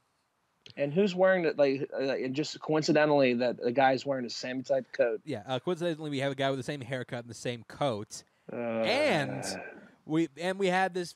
These parents have such short, have such short sight that they don't think to you know run behind their kids. Yeah, but then the other thing I have to say with that one, because they were talking later on, they'll talk about it. But did you go through the security screening together? Well, because I work at an airport, you guys like a security screening, they would all be together because you don't want to separate family from each other. Well, this, So is, this is also pre would, this is also pre 9/11 security. So Well, well, yeah, but I'm saying if this hypothetically present day, you know what I mean, they would all be together, and Right. like you would think just because of the fact that you know uh, Kevin's mom and dad lost Kevin, la- like you know, obviously had this happen last year. You think, case in point, well, we better make a better attempt to make sure everybody's together, or at least break the group up and have like you know ad- adults responsible for half, and then you know a couple you know responsible for the other half. But yeah, uh, this is me to like another thing. Like when I was younger, my parents would never let me walk behind them. No, I no, always had and I, never always had let- to walk yeah. in front of them where they can see me. and it's still still still true as day now. Like Ella, anytime Ella's out, she's always walking in front of me. She's always in my line of sight. Like I I, I can't believe, and especially as crowded of a place as, you know, uh, an O'Hare Airport, and not let alone during the busiest time of travel season. I mean, that would never happen. Yeah, that brings to a larger point. The McAllisters are the worst. Yeah, they're not very good. They, CYS should probably take the kids from them. C- C- yeah, C- CPS, get on this shit, man. Seriously. yeah, uh, Miss Mrs. McAllister might be wo- might be the worst mom ever in movies. But then she comes around and has those great scenes with Kevin, and it's just like, God damn you. Uh, but yeah, so Ke- so Kevin goes running in after the guy who looks like his dad, and, and he drops his boarding pass, and he's just like, okay, look, board him, but find his dad before you leave him. But make sure you find his fa- family before you leave him. Well, not, again, 9/11 hasn't happened yet, so security's pretty Yeah, but- It's yeah, but again, this is where the I, wish they would have had. Obviously, the interaction doesn't happen, but the the uh, the whatever the gate agent or whatever should have said something. Oh, wh- where are you guys headed to? You know, blah blah blah. Or they would have had on the sign. They would have signs to where you know, obviously on the gate it would say where it's going, destination. You know what I mean? So that that kind of like bothers me a little bit. But, uh, uh, But- another another like weird thing where it's like there was a line that they had when they were in the van where just like you know they're not sitting together because they were lucky to be on the same flight because it was so crowded. But if that's the case, how did Kevin find an empty seat on the New York flight? because everybody's going to Miami. Everyone's know. going to Miami. Yeah, forget. Yeah, that which makes no sense because you would want to go in the cold, like you would want to go towards the. I mean, Christmas mecca of the world is usually New York City in the Christmas time. You know what I mean? It's it's so symbolic with obviously Miracle on 34th Street and just like you know the whole Macy Day Parade setting up for you know Santa coming for Christmas and the whole lighting the trees and all that stuff. Man, it's yeah, it's like the mecca for for that. So I don't Yeah. know. I'm not quite sure. Uh, people are traveling more heavily towards uh, Miami, I guess. We also get another debate. I wonder. I also wonder. Do you think American Airlines is proud of this? Uh, is proud of this product placement? Ah, yeah, I don't know. Like, just just put up, just put up the the tagline: American Airlines losing your luggage and your children. Never, never so easy. Uh, but we also get another debatably funny scene where it's Kevin talking to a guy next to him who's speaking French, and then he just like it's the scene where he slowly like looks over. But like I know it seems weird, but but like in the context of the movie, it's just it's it doesn't seem that funny. But in the context of the movie, it's just weird as hell because yeah, we know he's looking at the audience, but in this case, there is no audience. it is super weird because of the fact that like Kevin's speaking to him in English, he doesn't understand it, but yet he's kind of shoot back in French, and Kevin's not understanding it at all. And obviously, this is the coincidence now where he just so happens to be putting his headphones on as the stewardess is telling them where they're going to be, their destination is going to go. But Well, yeah, what a uh, but like imagine I was talking to you and I just like slowly turned to the side, I would stop looked talking. away. It's just like Yeah, that'd be super weird, right? yeah, and I'd be like, um, okay, we're done with this. Okay, yeah. Yeah. Then, like I don't know why I don't know why the guy can insist on continuing talking. That's that's another good point. Yeah. But yeah, uh, Kevin get, Kevin gets to the airport. I do love the scene where we realize like give, give us to Kevin, give us to Kevin, give us to Kevin, which they got all they got all the yeah. way to baggage claim without realizing Kevin wasn't there. which is and again that's why my wife was laughing she she's like yeah she's like obviously you would have everybody there together but it was funny because fuller hands it to kevin and then he goes kevin's not here and then he passes it all the way back and it's funny because kevin's mom literally hands the bag to the dad and goes kevin kevin's not here and then we have to pause for a little bit to do our you know our dramatic reaction Kevin's not here. What? Huh. Wait a minute. Kevin and, and by the way, we should we should know Fuller's played by someone who was weirdly not the best actor of all the Culkins. It's Ke- I think it's Kieran. kieran culkin yeah Kieran, who is going on to be like a really good actor. He's great. He's great on that show Billions. Uh, Okay. Not, not not Billions. Succession. Succession. Okay. He was in Scott Pilgrim. Really good actor. Really good actor. That Kieran Culkin. Uh, but uh, Kevin realizes that oh no, I I somehow got on the wrong plane. How did this happen? I love how he asked the lady. uh, Obviously, when he lands, he looks out the window and you see this big, huge cityscape. Obviously, you know it's not Florida. Empi- There's no Emp- palm trees. Empire State Empire State Building, World Trade Statue Center. Liberty, World Trade Center. What city could this be? You're what city? oh, What city is that? It's New York, sir. Not to mention, they're just like you look at the you look at the like the shot of the stewardess, not, not the stewardess, the the assistant at the desk. There's a goddamn sign right behind her. Uh, another little fun fact that my wife was like pointing out as we're watching this. Um, when the gates closing and the, the flight attendants are coming out as the gates closing, she, that's not really real because it takes it takes so long for flight attendants to like deboard the plane. They're they're usually out like much later. It doesn't happen as fast as it looked like that in the movie. Well, you Just know. a little you would know. random yeah just a little random fun fact for you because my wife used to be a flight attendant so she uh she she wanted to point she was like pointing that out last night when we were watching she's like it takes forever to deboard the plane because they literally have to cross check the, the seats and all that and then they have to um, do the seat belts and all that stuff yeah it takes it takes a long time We get a Culkin stare. We get another you know famous Culkin stare, which I swear always look like they're trying to eat your soul. yeah and like we get the famous scene where we get the you know the realization where he's just like, oh shit, this is awesome. But in the original, he really had to think about it. You know, dealing with the consequence of him thinking that he killed his family. But again, but once again, thinking about all the mean things he said to him. Here, it's it's more like he realized that, that like, the, the check just cleared. this is more celebratory it's one of like- those yeah Yeah, like I said, like I said, the original he really had to think about it. This one is like my family's my family's in Florida. I'm in New York. He does the infamous The like lifting his Florida, eyebrows I'm up in and New down York. yeah Yeah, so yeah, he goes he goes to all the sites of the city, Radio City Music Hall, Empire States, sets uh, sites that are a little uncomfortable now. uh, you know, World Trade Center. Uh, as we see, uh, well, the parents go to the cops in Miami. Where it's like, uh, yeah. So, guess what happened? yeah We uh, lost our kid. I do love the thing where it's like, we never lose, we never lose our luggage. Seriously, our kid's missing. and I do like I do like how um, uh, Mrs. McAllister's like, yeah, yeah, this is becoming a uh, holiday tradition or something like that, a yearly tradition. Yeah. Yeah. Uh, but Kevin goes past a fish market district, goes by a truck, which coincidentally contains our two villains once again, Harry and Marv, the Wet Bandits. I want I want the listeners to watch this film on Disney Plus and write down all the coincidences of this film. Yeah, it, it, it's, What what are the odds? Like, what are the odds that they escape and just happen to go to New York City? Yeah, and that and happened to pass by Kevin, which is, is not the only time this happens in the movie. It drives me fucking crazy. Yeah, well, yeah, well again, we're, we're, we're gonna keep going on this, but yeah, they're wa- they're walking they're walking around. They pass each other on the street. This is the second time they nearly cross paths. Yeah. In in the, one of the biggest cities in the world. Yeah, and, and this, this is the part where Marv speaks French to that one woman. Oh, he goes, uh, uh, a mat or uh, oh, what does he say? Mon chéri or whatever the fuck. Oh, Mo Chowdhury. Yeah, he's like, And he like just trying looks- to flirt with her. and her. he just smacks her, and she just smacks him in the face. But and- coincidence will bring that back later on. He's and Marv is unnaturally pissed at this. I don't know Yeah, why. it's it's yeah, it's super super weird. I don't know. I don't know why you're so mad at this. Imagine, imagine how he would have reacted to the guy on the plane. Yeah, seriously. Uh, but he then uh, Kevin then approaches the Plaza Hotel, but not before seeing a scary sight.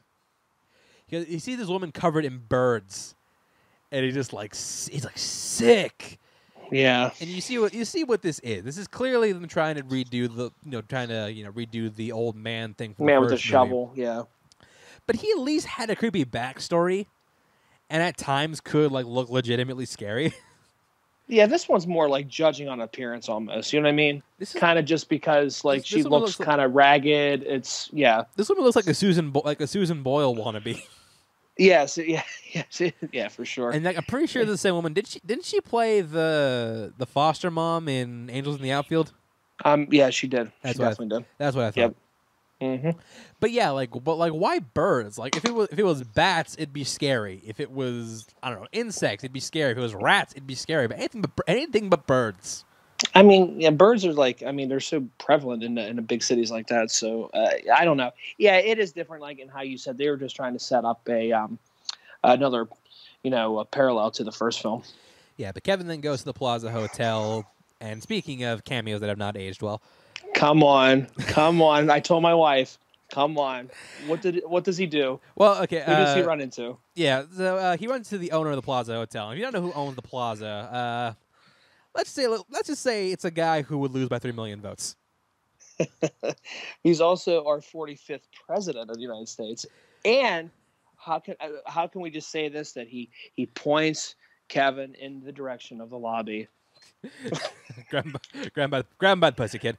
grab Donald! him by the pussy, grab by the pussy. Have a good day. Have a good day. Oh, ah, we, we need some, some to distract from some distract from some pleasantness. Save us, Tim Curry. And we get himself the man, the myth, the legend, Tim Curry, who once again is the best part of the film. Tim Curry, yeah, he really does like a great job of this film. Um, I just get kind of annoyed by Rob Schneider in this film. I should give him credit. Yeah, I, I give him credit. He had a few good laughs this movie. A few, Mostly, a few, but then there's other times it's just like he's so like annoying. yeah, but we'll get to him later. But, but, Yeah. but before he checks in, he he fools the dumbest phone operators I've ever seen in a movie. All right, can we like talk about okay, another coincidence, okay? Um how does he know what the lady at the hotel is going to ask in what order? It's like- Questions. This is this is like Book of Henry level. level Seriously. predetermination. Seriously, so you already have the script in your head already out. You have like she's like, you know, this is Kevin McAllister's the, the Uh, father. This, this is Peter McAllister, the father. All you, you know, this would have been. First of all, no one talks like this. Second of all, the only way it makes convincing would be like, "This is Peter McAllister. I'm drunk," and and oh, Yeah. yeah, you, you do that in the rest of the, the rest of that phone- voicemail seems pretty fine. but it's like to me, it's like it, it just so happens to like, oh, you, I want one of those little room with the with the little key credit card. You got You it, got and it's like everything's so so perfect. Like it has to, you know, it's just. uh Anyway, yeah, Uh, but yeah, uh, so he manages to get he manages to get a room, and he, ma- he manages to get a room with his dad's with his dad's credit card. And Tim Curry is essentially the concierge who suspects Kevin McAllister. He, he's the one who suspects him of using a phony a phony credit card or stolen credit card and phony story to pretty much con the hotel. But which is weird though because honestly, all he's doing is checking in, so he didn't really make anything suspicious. You know what I mean? Like to me, because it's like okay, well, technically, it shows up on file that the dad did it, and he's checking in and saying that his dad's at a conference or whatever, and he hates the conferences and stuff like that, and he doesn't want to be like stuck, you know, doing nothing. So he let you know he wants him to go ahead and just check in at the hotel. So I mean, it's a believable story enough, but to me, it's like I feel like Tim Curry's so overly paranoid about Kevin. He really doesn't have a reason to be, you know. And he really doesn't have a reason to be paranoid. Just in another scene later, but we'll get to it. But yeah, Rob, Schne- Rob Schneider plays the bellhop. C- is it Cedric or Cedric? Uh, matter. Cedric. Cedric. Okay. And he, he has him go through. He has him go through Kevin's bag, which I'm just like, hey, I'm, I'm, I'm reporting you. Fired. Fired. Seriously, yeah, that's crazy shit. Yeah. So, but again, I, I do I do give Rob Schneider credit for getting a few decent laughs, mostly involving involving misunderstanding about him getting tipped. oh, he's obsessed with money in this. Everything's about the money. Which I'm just like, would would you tip would you tip any bellhop that just did like the whole money sign?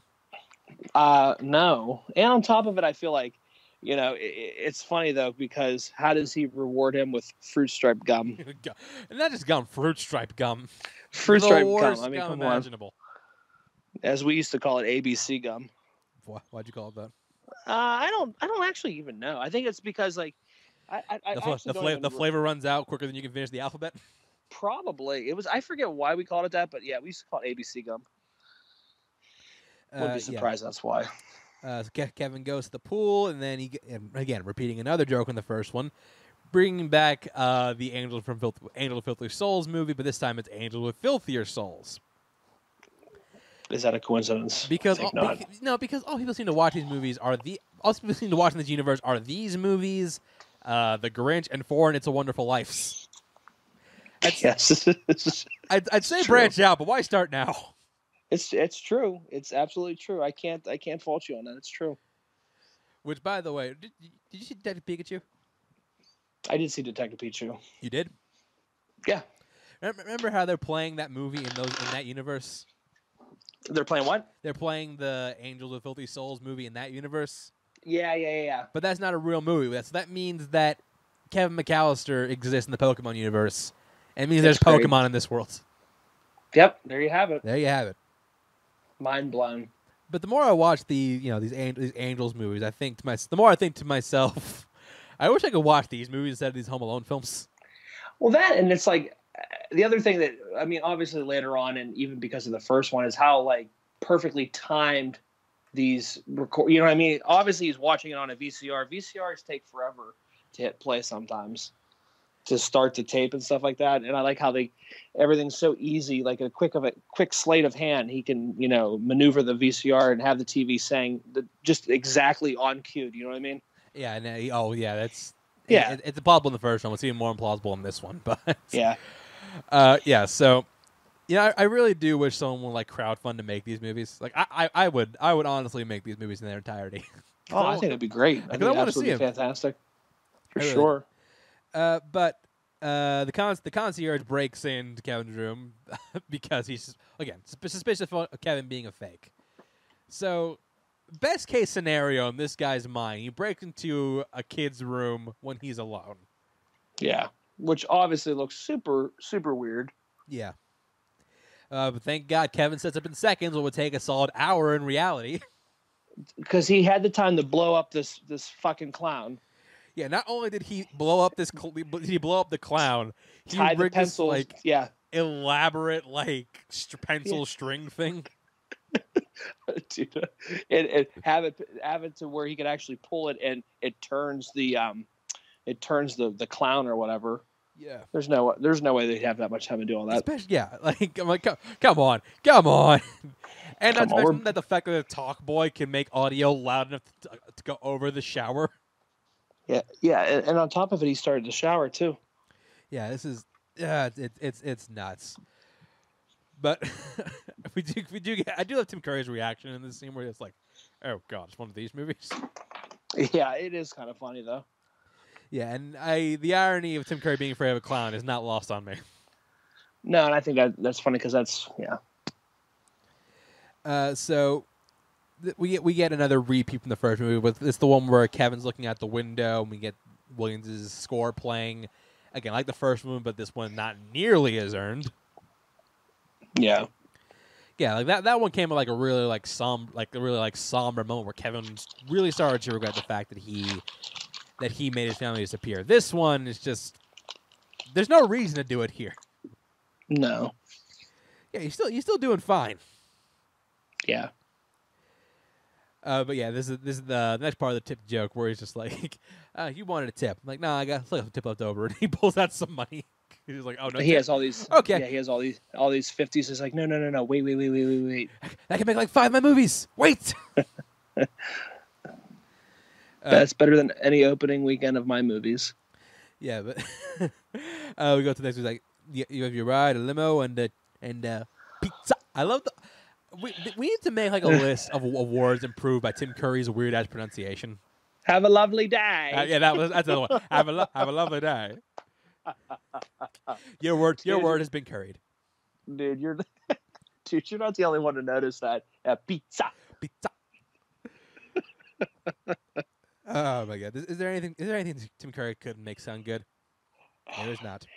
I have a gripe. I have another gripe though coming up after we get to Duncan's toy chest. But I okay, well, well before we get before we get We're that, almost before we get there. I, know. I will We're- I will give this movie credit for having the best looking cheese pizza ever put to film. and I love that like how it just like as soon as you Rob Schneider opens it, you get that nice little wolf of like warm like Of air. steam. You know, it's like nice and hot. Oh, dude, Yeah. it looks it looks awesome. And it's funny enough, I watched the movie last night. I had pizza for lunch today just because I wanted pizza so much after watching this movie. I would crush a cheese. I'd like just a plain cheese greasy pizza. It looks delicious. It does so good. It looks it looks tremendous. I'm not gonna have pizza on the way home. now that I'm watching this again. yeah. Uh, so yeah, th- now they're going to Duncan's toy chest. We have the greatest dissolve in the in the entire movie, where it's like the Grinch smiling, and then it, kind of like dissolves to Tim Curry.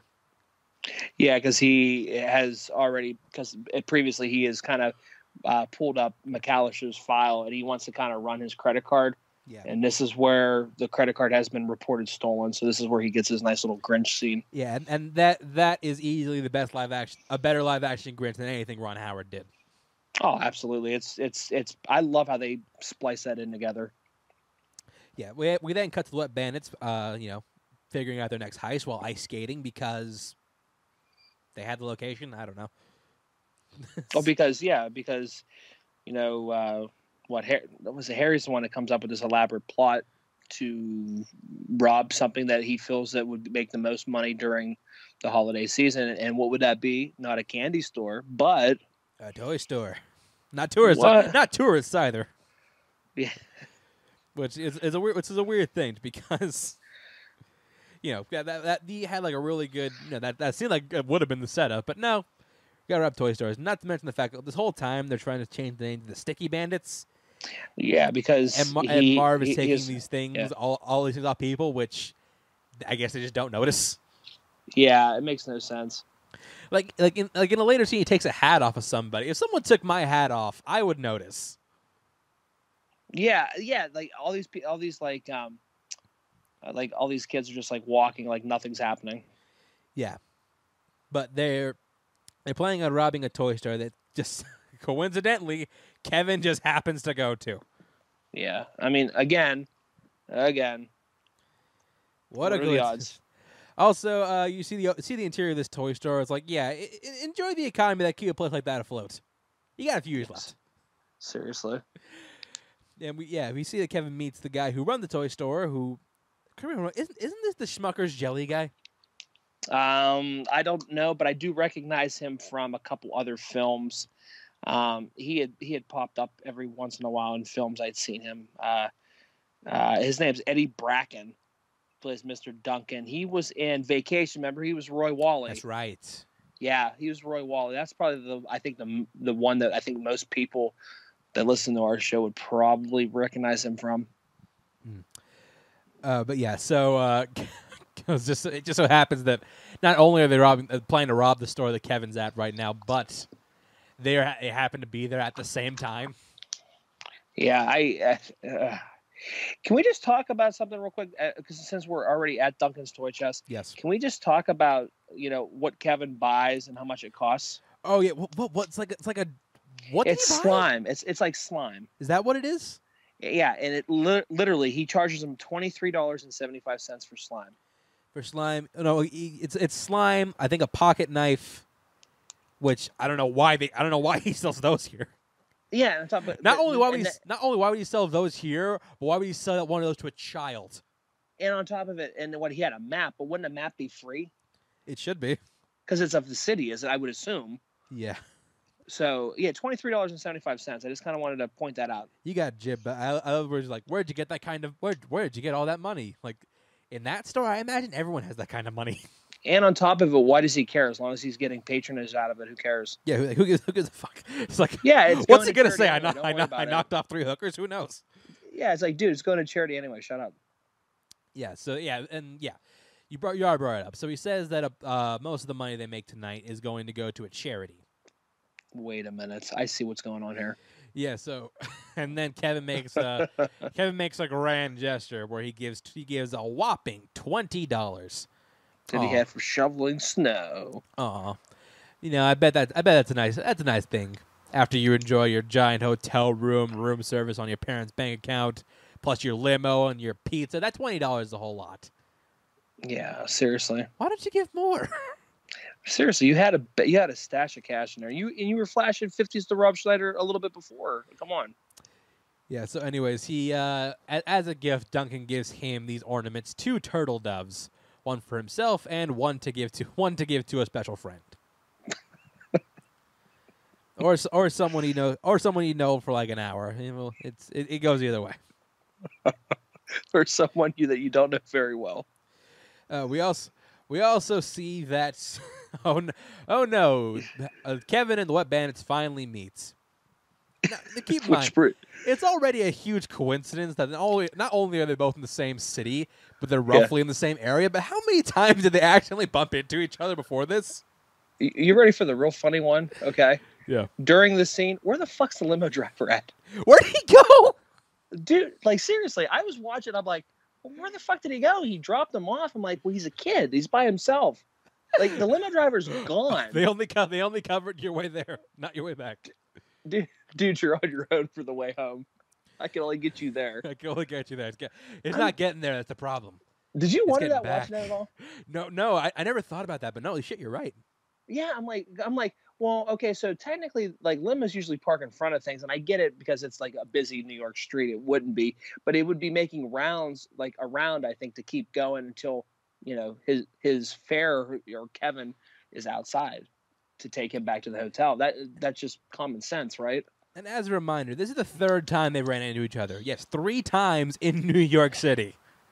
But yeah, like fathom that, and on top of it, okay, they just so happened to escape prison, and just so happened to be going to New York City at the same exact time that Kevin McAllister accidentally goes on the wrong plane to the same city. What a coincidence! I mean, come on, And this yeah, was meant to this was meant to happen, folks. and and does Ke- and does Kevin you know try to find the police or try to tell anybody? No, no. He spends time he spends time buying beads and putting them on the sidewalk. Because remember, he's supposed to be a smart kid. And I was just like amazed that nobody else slipped on him. Yeah, you, yeah. You could you could have really hurt somebody, Kevin. You dick. That's what I'm thinking. I'm like, okay, so wait a minute, he's doing this, but like, what if like nobody else is paying attention and they fall too? So he's like totally like, he's hurting other people indirectly. Yeah, we again get we again get another great Tim Curry scene with uh it, with him doing his Cheshire Cat about to eat you face. Yes. Again, again another word improved by uh, his pronunciation. What's what's the matter? Yeah.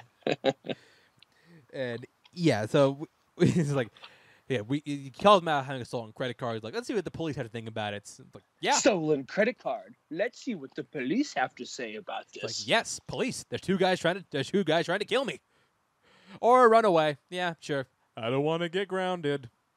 Yeah. Stupid kid. Ugh. And let's see. We we just had one unfunny pratfall. Let's mix it up with an even un, even unfunnier pratfall. and it's like it's it's like a WWE type of type of fall. yeah. This is yeah. Uh, so yeah, they, they go up and oh god, please save save me 1990s TV with 1940s film with the clearest audio of all time.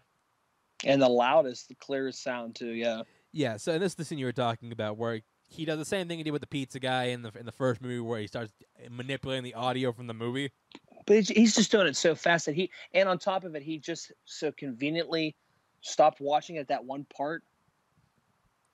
Yeah, and uh, that one part, and he he knows exactly what timestamp to get the perfect response with no background noise. And what are the odds the guy's name Cliff is going to be in that thing? Uh, yeah, no, we'll get that in just a second. But he's like, you was you was here, and you was smooching You with were my smooching brother. With my brother. I do love I do love Tim Curry's. He makes this one face where he's like, he makes one face where he's like, did I? Nope, nope, Yeah, different different hotel. Yeah, he's like, God, no, that was uh, that was Home Alone, different dimension. yeah, but look, this scene is ungodly childish, but I'd be lying if I said it didn't get a laugh from me. It is funny though. It, it it's funny. Be, I I just like how he goes, "I love you." Ev- with every, everything from Schneider's shame faces to, like you said, one of the one of the Yeah. guards coincidentally having the same name Which is, I mean, he's. it wasn't me. to still to still wondering what Bony Bob looks like. Yeah. Yes. Yeah. Cliff. It wasn't me. Yeah, where he's like, "Get on your knees and tell me you love me." And when he I does that, love he, Uh, yeah. he has one thing where like he mutters to himself. Oh, yeah. When he's like muttering the words. I've always I've always wondered what he was saying. yeah. Where he's like, "How is this not the worst thing I've ever done?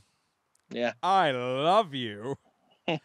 How did how did you not make Home Alone Valentine cards? yeah. Seriously. Come on, come on! I would have loved to gotten that in my Valentine's Day box when I was in elementary school. They're just like, I'll give you, I'll give you the count of three. One, two, brrr," and then yeah, same, same, same thing. Start shooting. Yeah. The same exact, perfectly timed. Although they, they, I don't know, if, I don't know if they're like invisible bullets or transparent bullets because they there's clearly no bullets flying anywhere in that hall. Yeah. like, Here's a, there's a crazy guest with a gun. Yeah. It's. Oh God. Yeah, he runs outside, runs right, runs right back into Harry and Marv, and they just start explaining their plan in broad daylight, out Yeah, loud. It's like, okay, you you're smart enough to escape from jail, but not smart enough to not to know not to do this. Yeah. It's like, come on, we got to work on your when, like, when to talk about these types of things. Yeah, yeah, you are you are shitty criminals. Seriously. Uh, but Kevin gets away by by pinching a random woman's butt, but it just so happens to be the same person, the same person. Harry was trying to hit on. No, I'm sorry, Marv was trying to hit on late earlier in the film. God, all these coincidences, man. I'm just like, re- tw- you- like, did this writers not know how many people are in New York City? I mean, it's it's just crazy that these people continually run into each Run other into in each such other. a huge city. Yeah, so Kevin runs away through the through the fountain in John Wick Two.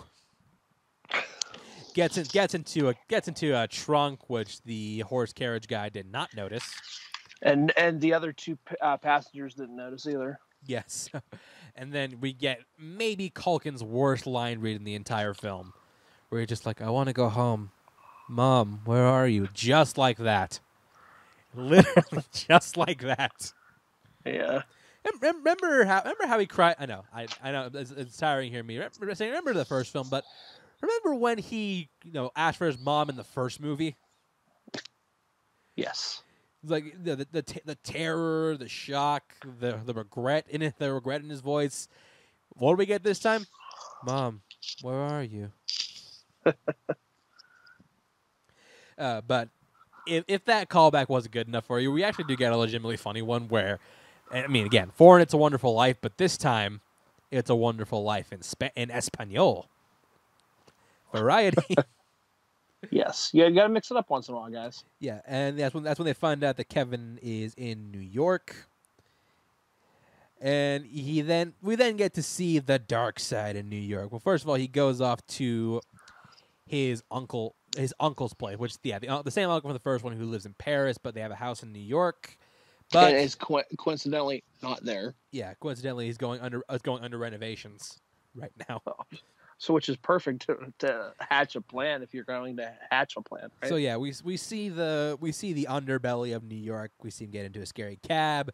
We get the one of the famous extras, the "Watch it, kid!" ha ha ha guy. yeah. Which yeah, and then we get the bird lady again. Which again, is she is she really supposed to be scary? I mean, this this plot line would work better if he went with the "Watch it, kid" guy. Yeah. Or it ain't much better in here. Yeah, or the, or the cab driver. The cab driver. Yeah, but yeah, he takes her to the new the I think it's like above the Met. If I'm not It's, mistaken. yeah. I was going to say it's where some orca- orchestra's playing. Uh, yeah, I, I, I'm I'm pretty sure it's the Met. Yeah, because Kevin wants to take her out to have a hot chocolate and kind of just. Uh, th- this is I, I do like this because he's. This is like a genuine scene for the film. I, I would I would say As probably the most nonsense genuine- as nonsensical as it is, it is a genuine scene because It's a ge- it's a genuine scene because it, they are. He is actually trying to get to know somebody who he's thrown judgment on, and actually like gets her backstory, and you really do kind of sympathize and feel bad for her. But no, but that, no, no. The, the, the thing they, they they fumble this backstory so hard because what they tell us is the what she tells us is like I had a family, I had a home, I had I had a fiance, but the man I love fell out of love with me, and then I came here. I was like, okay, wait, hold on, hold on, hold on, hold on, hold on. So, happy and employed, heartbreak, homeless. There's clearly steps missing in between there. Yeah, I'm like, you don't just go from like you don't just go from getting through a breakup to, to being homeless. There's some there there are steps in between. I just thought she she just fell on hard times, Chance. But how? I don't know. She just the guy fell out of love with her, and I don't know. She just like got super sad and just quit her job and quit living life, man. I don't know. Stop making excuses for the movie, Russell. It's not becoming of you. Listen, this is still a guilty pleasure for Christmas. I like ah, this is like I feel like I have to defend these pieces of shit movies. I know, but but I have to. Uh, like, I, we then we then see Kevin get into battle mode because you don't me- you can mess with a lot of things. You don't You mess, don't with, mess with kids, kids on Christmas. So he go he goes to he goes back to his uncle's house and sets up in a few minutes what would take us all a day and a half to set up in reality. Uh, so he uh, sets up a multitude of different traps. When okay, yeah, now I see that he was buying that the thing with the dragon's head was slime. I, I never noticed that before. So thank you, Russell. I never noticed. yeah, that was the slime that he used for the uh, floor and for the ladder. Yeah, so uh, we then go to the hotel where they can rightfully confront the plaza staff for being idiots. Yes. It's like, why'd you let him? Like, why'd you let him leave? We're just like, there are villains out there, and they smacks him. Just like, dude, take a do take a coat out. It's a little bit chilly. and I like how his like his bottom lip starts to quiver, like he's gonna cry. Yeah, and uh, I think I think that's a perfect scene too. moment of silence for the last Tim Curry scene in the movie.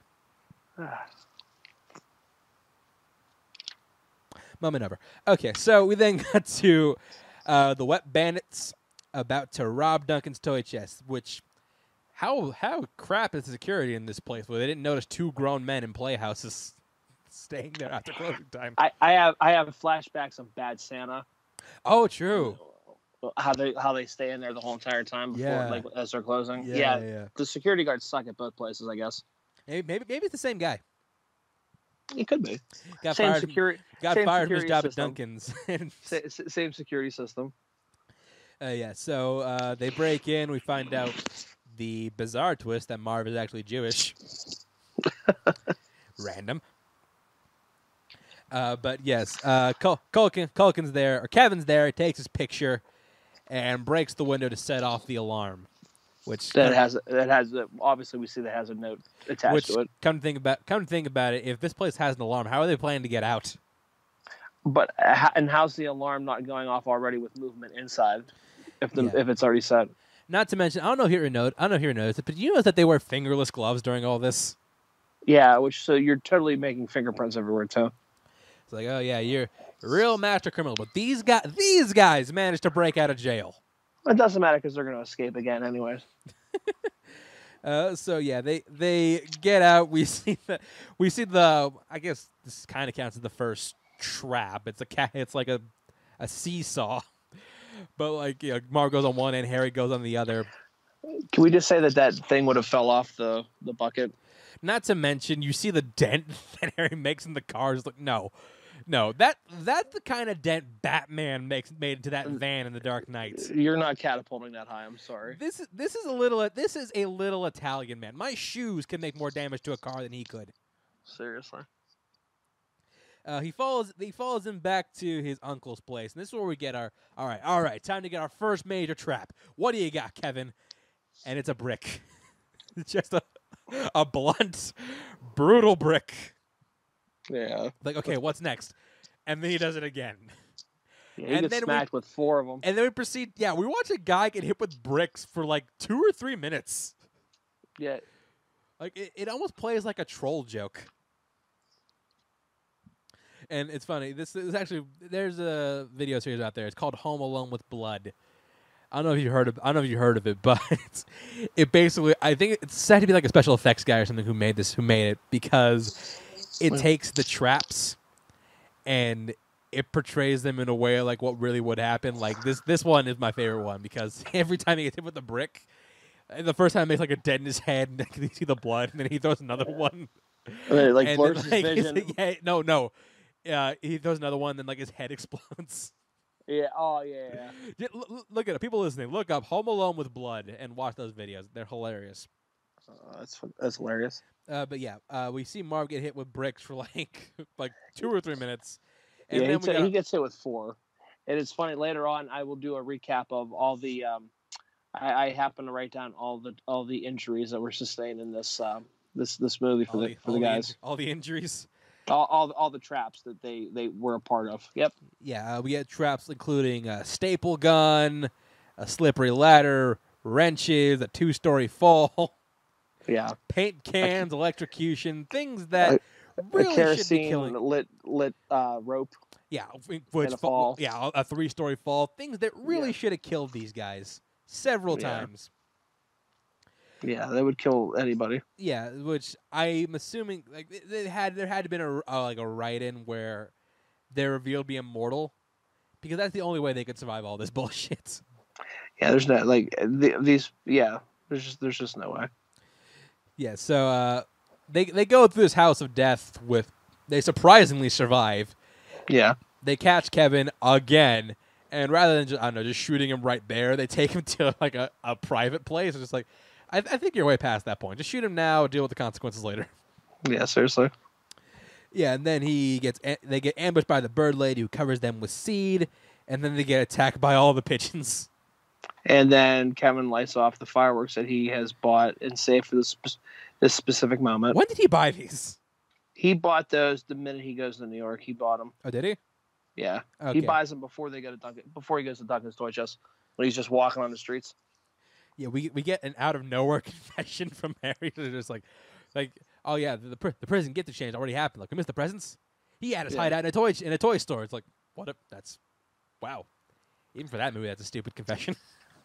So, would you like to hear the uh, list of injuries that Marv and Harry sustained? I, w- I would love to hear the list of injuries they sustained. or not injuries, but these are the, the thing. Okay, so Marv, Marv gets four bricks thrown at him, staple gun to the butt, groin, face, falls and hits the ground, slips on slime, paint cans fall on him from the shelf because when he's sliding down, gets electrocuted from the stationary sink, bag of cement falls on his head, bar to the face and the stomach. That's when they go flying and they get you know they go falling down, smash against the wall via the uh, tool chest, falls off the rope and attacked by birds. Harry slips on slime, slime ladder and falls. Wrenches fall on his head when he open. Remember the blowtorch to the head when he puts his head in the gasoline toilet or kerosene or whatever, and it it lights up. Falls off a ladder, bar to the face and stomach again with with Marv. He gets his he gets smashed against the wall again with Marv. Falls off the rope, and then he's attacked by birds. But Marv clearly gets the worst of the two. No, he really I- Uh, yeah. Those those four bricks to the face really play the part in all this. Oh, absolutely. Uh, but yeah, so the they they get caught by the cops. They're taken away, and we see Kevin's mom is out trying to find him, and we find out that where where is he? It says it says Christmas trees. I know where he is. He's in Rockefeller Center. Yeah. Which I don't think this place will be this empty at this time of night. Yes, but yeah, yeah. This Like it's lit- it's literally deserted. Yeah. And you know, we, we see we see them get reunited and reunite with the family. Uh, a, reun- a reunited a reunition that is so underwhelming. The family literally sleeps through it. yeah. Like remember in the first movie how big a deal it was that Kevin got his family back. Yeah, not not so much here. Here, It's like whatever. Yeah, we, yeah, we find out that De- that uh, the, the note attached was uh, Mr. Dunk with him telling Mr. Duncan that hey, I broke your window, but I only did it to kind of you know to make sure you didn't get robbed. Yeah. I thanked for the turtle doves, and but as a re- as a reward, as a thank you, he gives he gives the family all these presents because this family clearly needs all this stuff. Yeah, and on top of it, can we just talk about the the sleeping arrangement? If he has so much money, why are they sleeping in one room? Yeah, they have like a, they have a penthouse. And they're all they're all smashed up together. Yeah, just like this this this seems cruel. Yeah. Uh, but anyways, yeah, they get they get they get all these they get all these presents. Kevin leaves to go give the turtle dove to the bird lady, where he's like, I imagine her reaction is like, "Oh, great! As if it didn't have enough, as if it didn't have enough frickin' birds." Yeah, she's like, thanks. This is gonna really help me buy a meal. Yeah, like, you, you don't want to invite her inside or anything. No, okay, fine. And we get the final joke with Kevin's dad getting his room service bill. Kevin apparently somehow racked up nine hundred Uh, bucks.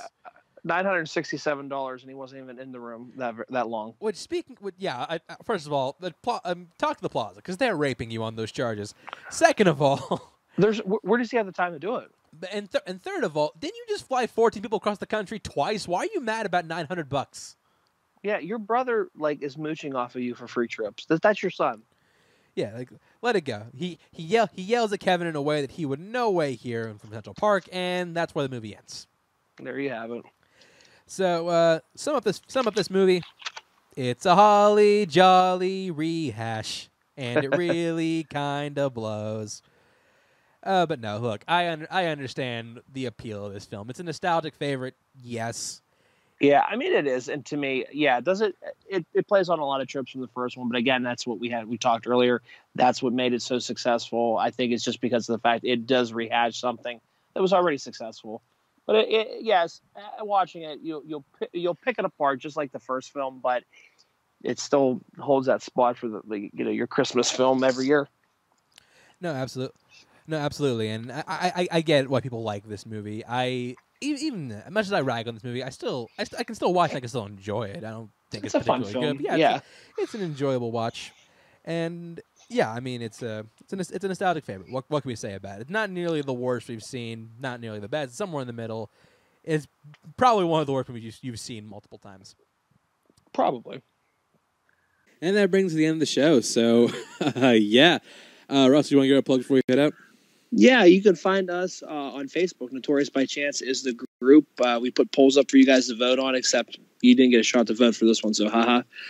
um, you can also find us on YouTube, Notorious by Chance. We'll be getting back into that, doing new reviews and new releases and stuff like that. Um, and yeah, join that Facebook group. Like I said, we're almost at 300 uh, group members, which is nice. It's it's growing pretty well, and just yeah, get as many people as you can involved and uh, listen to the uh, podcast. Make sure you guys subscribe and uh, leave a comment. My Twitter is going to be Chance Wars underscore 91. Check out my YouTube channel. Uh, sorry, our YouTube channel, like you said. Uh, check out our other pod, check my other podcast, uh, PWCA, the podcast out a cool acronym. And uh, let's see, yeah, uh, we're definitely gonna we're definitely gonna be reviewing uh, Rise of Skywalker, and definitely we're gonna be reviewing Cats. Uh, and yeah, we have. Well, first of all, let's say uh, Merry Christmas, Happy Holidays. Uh, thank you to everyone who listens to us. And we have one more episode coming out for the year, and it's going to be our 50th episode. So let that be a little clue to what we're going to be reviewing. So uh, that's going to do it for us. Thank you for listening, and we will see you next time.